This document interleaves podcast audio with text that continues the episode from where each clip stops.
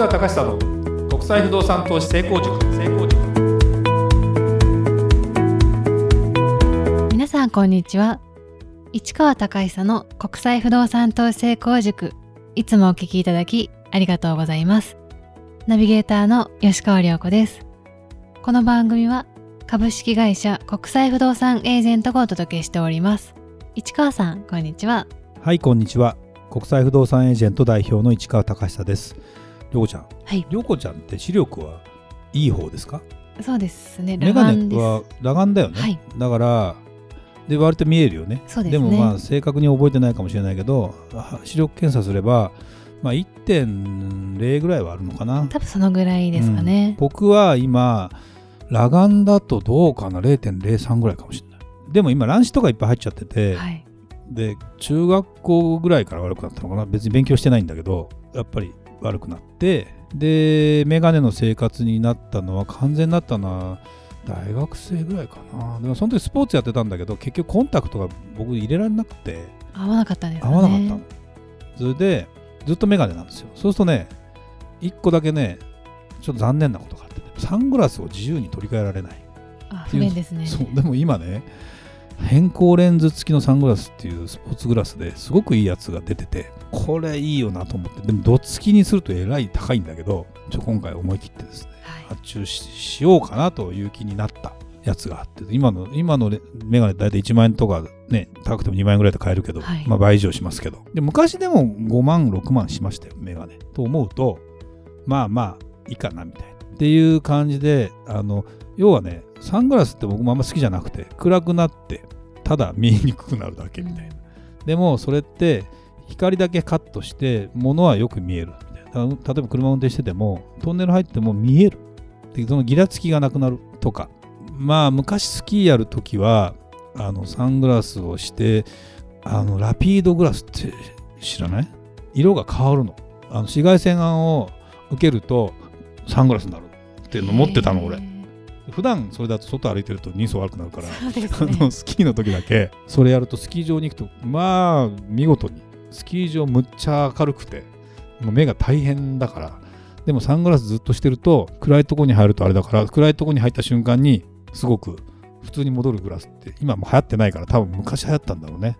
知らないよねそんなのね。そうですね。まああるのかもしれないけどね。だから本当あの目が悪いとねだからそのなんだっけあのレーシックか。やったこともないんで わかんないけどね。うんでも今まあ進化したしね。おしゃれだしね。ね。ディレクターさんなんかねメガネおしゃれだよね。おしゃれですうね、ん。なんかだからいいのかと思ったらなんか安いです。そうですね。ね本当に。うんまあ目が悪くならないのに越したことないですから。はい。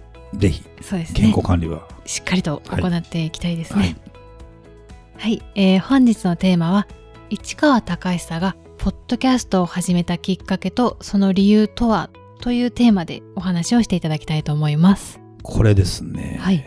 あのだからもう今これ何回目？本日で199回目です。来た来た来た200回目どうしようね。って言ってるうちに多分コロナだからな。特に何もないんだろうな。おそらくな。まあしょうがないね。まああの200回続くっていうことはですよ 50, 50回が1年だと1週間に1回だから、まあ、4年。でちょっと途中あの毎週配信してない時も多少あったのでまあもう4年半4年半ぐらいやってんのかな。5年近くやってんじゃない？もすぐ。そうですね。で涼子ちゃんも最初のポッドキャストの10回ぐらいは多分出てないけど10回目くらいからもう出てるか。えっと5回目ぐらいですかね。そうか。多分5回目ぐらいから出てるってことはほとんどこれすごくないですか？すごいですね。これねあの多分 YouTube とかやってると続かないと思う。テレビってね割とねあの新人なんだろうな。あのよくさテレビのキャスターって、まあ、東京でテレビ見てるとはい。お天気お姉さんとかさ変わるけどラジオ番組ってずっと長く長続きするじゃない？そうかもしれないですね。だって20年やってる人とか今生島博士の朝のラジオなんか聞いてないけど何年やってるのって世界だったりするじゃないですか。であアシスタントの人も意外と長くやってたりして。っていう感じででも地方局に行くとお天気お兄さんとかずっとやってたりこのレポーターさんずっとやってたりとかっていう人がいたりするんでまあ長いよね。で特にラジオ番組なんだよねポッドキャストっていうのは。僕の位置づけで言うと。でそうするとリスナーの人はですねその声にやっぱり、反応してくれるから涼子ちゃんの声ももう涼子ちゃんの声なしではこのポッドキャストは成立してないんですよ。と思わない？というか俺私ですね。他にいろんな人がいても涼子ちゃんとしかポッドキャスト今やる気がないというかこれ別にあの変な意味じゃなくてこのポッドキャストの相方ということでは、うんずっと成立してるかなっていう感じなんですよ。だから落ち着きますよね。そうそう。でね始めたきっかけ何かっていうともうだからさっきの話じゃないけど5年前ぐらいに始めたわけですよ。その時のポッドキャストってねディレクターさんは実はポッドキャストもっと古くてもう10年ぐらい前からやってるわけですよ。そうですね。だまだみんなポッドキャストのポぐらいしか知らない時に 先駆けって感じやってですよね。てであそんな人が目の前にいるんだ。でポッドキャストやりたいんだけどあの僕のやつやってくれませんかと。周りは結構冷めてたけどいやこのディレクターさんは僕はポッドキャストずっとやってたからいいですよ。って言ってくれてずっと今があるわけ。でも最初僕はそのポッドキャストをやるきっかけになったのはまああの僕の尊敬するまあちょっとその方実は、まあ、最近お亡くなりになっちゃったんだけど経営コンサルタントの人のポッドキャストが当時うんそっから何年か前に僕が人のポッドキャストその人のポッドキャストをもう10年前ぐらいからやっててそれを聞いた時にやっぱりそのまあまあラジオ番組的にもすごく話もうまいし面白いしうわうわうわこういうことをやれたらいいなと。ただその時まだサラリーマンだったんで自分で何か発信してもまあお金にもつながんないしなとかなかなかそんな機会もないしなということででまあ独立して自分で何か情報発信をしようと思った時にまあポッドキャストがその世間的に来るか来ないかっていうことよりもまあ続けることが大事なんだなということで言うと続けられることが大事だからうん僕のパターンっていうのは原稿を作らない。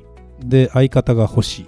でこれが成立してだからなんかね急にポッドキャストやり始めた時にあの当時ほら某おシェアオフィスのはい。受付さんをやってたじゃないですか。そうですね。その時ねなぜか涼子ちゃんがパーンと俺のね視界に入ってきたわけ。たまたま時間帯があったんですよね。うんかもしれない。あの遅番だったからっていうのもあるんだろうそうけど、ですね。でもねこの人のなんだろう雰囲気声とかっていう意味では非常に良かったなということもあってで僕自身は実は前も言ったかもしれないけどラジオパーソナリティになりたいのよ実は。これはあのまだこれからっていうか。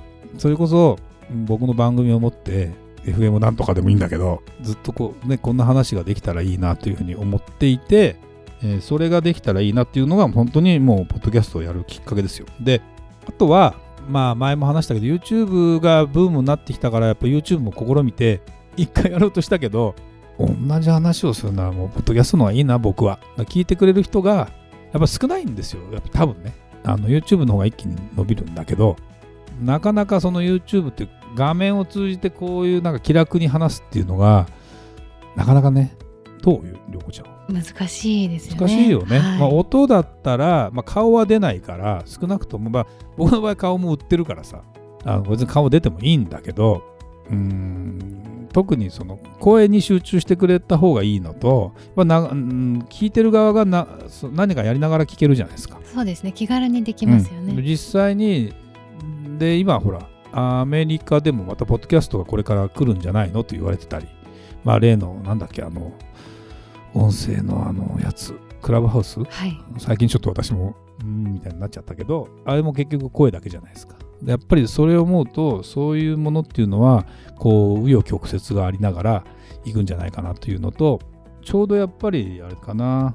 うん自分が聞きたい番組がポッドキャストであった方が YouTube よりも集中して聞ける。うん。で一個一個なんだろうなファンになりやすいな。だから長い間のうーん、まあ、固定客というか老舗のような感じでずっとやっていくっていうのがもうポッドキャストに対する憧れですね。で今今さあのこれはあの iTune のポッドキャストでうちに乗っけたりするけどあれですよねディレクターさんねアンカーとかっていうアンカーだっけ？ポッドキャストが自分でそのスマホで設定して全部編集して乗っけることができるっていうのあるの？知ってる？知らない。あのね、あるんですよ。で、なんでかというと、僕の、うーん、前のリクルートコスモス時代の先輩が、2人で、え、ポポッドキャスト始めたんですよ。それはまああのいわゆる人事系組織系の、えー仕事をされてた先輩方なんでその話僕はファンなんですずっと聞いてるんです実は。あんま宣伝してないからあれだけど。楽しそうですね。そうなのでねやっぱりリクルート出身の人話うまいからずっと聞いてて楽しくて。でそのでもそれをね、まあ、60超えたおっちゃんが自分で編集してるらしくて。すごい。でもね聞いててすごく楽しくて。でまあなかなかでも手応えがわからないというかそのうんあのなんていうの？YouTube のように何千人とかってわけじゃ多分。まあでも実際多分結構聞いてんじゃないかなって感じも僕はしてて。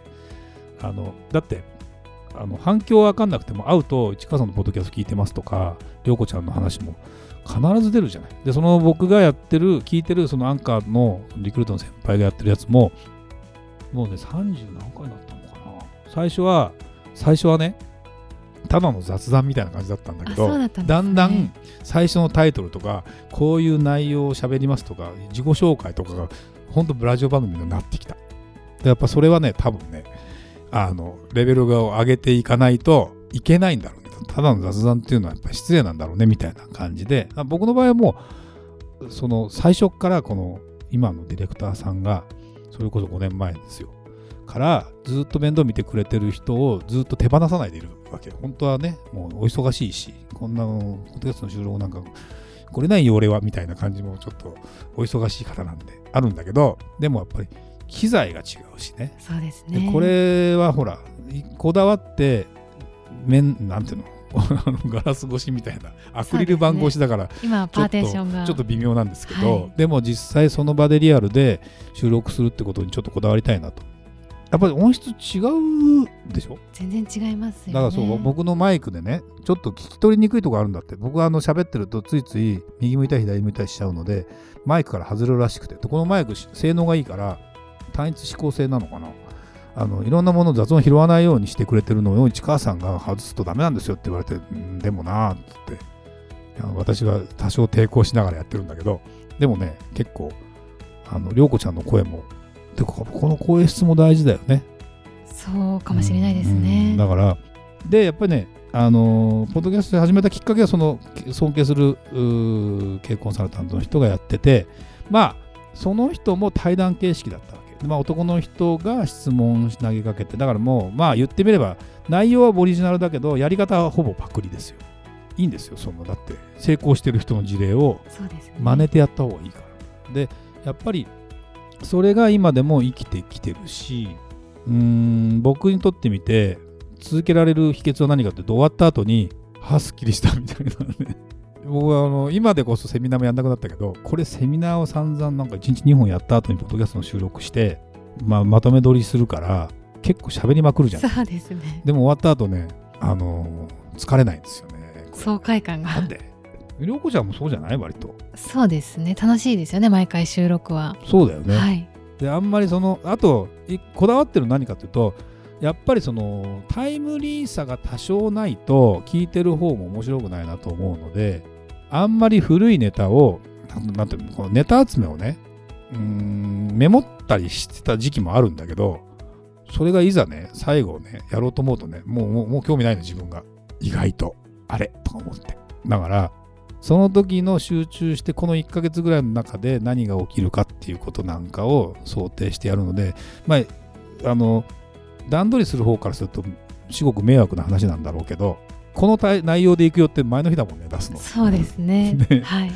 まあいいか。慣れたか最近。なりました、まあまあ特に調べ調べる時はでも調べてくるしね。そうですね。それだと俺言われたもん聞いてる人あれ涼子ちゃん最近お受け答えが変わってきてちゃんと調べるようになってきたねって言われるすごいよねね。どうですかそれって。あでも自分なりに結構真面目に毎回頑張ってはいるんですけれども、はい、よね。であの不動産の話だけじゃなくなってきたじゃん最近。はい、だし、まあ、りょうちゃんもうちの会社のスタッフとしてかなりね仕事もこなしてくるようになってきたから話が何のこっちゃでもなくなってきてるじゃん。そうですね、だからそういう意味ではあのよりなんだろうな。これ本当いつまで続くのかね。どうなんでしょうねまあ声が続く限り。だったらそれはね森本武郎ですみたいな。あのすごいよ何年続けてるか分かんないけど。うんそのいるんだ女性のアナウンサー遠藤靖子さんとかって人がいてさ。何年やってるのぐらいずっとやってるからさ。そうなんですね。それはずっと多分ねあの毒マムシ三太夫ですみたいな感じとやればいくらでもいけるよね。と思うとこれが続いていくのもいいのかなという気がするのではいあの次回は200回ですね。そうですねちょっとどうしますかね。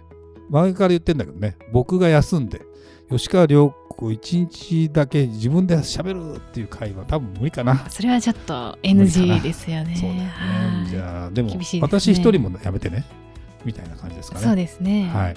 ということで、ちょっと最後は脱線してしまいましたけど、ポッドキャストはとにかく、えーまあ、始めたきっかけっていうのは本当にまあ、これから来るだろうなっていうのと、やっぱり聞きやすいいいツールだなっていうこととか、で、えーやっぱり僕は YouTube があっても、ポッドキャストというものに関してを、だけを聞きたいっていう人も絶対いると思うし、あの僕はそこにこだわっていきたいなと。ただ、それの内容を YouTube でも告知した方が分かりやすいので、ごめんなさい、画面ありませんけど、YouTube もやってますみたいな感じだよね。そうですねいろいろな方に聞いていただきたいですねそうですね。ぜひね、ちょっと反響を取りたいね。そうですうね、ん、まあいいや。またいろいろ考えましょう。本当はいろいろネタあるんだ。ネタというかツールはあるんだけど、やってないね。考えなきゃいけないですね。はいありがとうございましたそれではまた次回お会いしましょう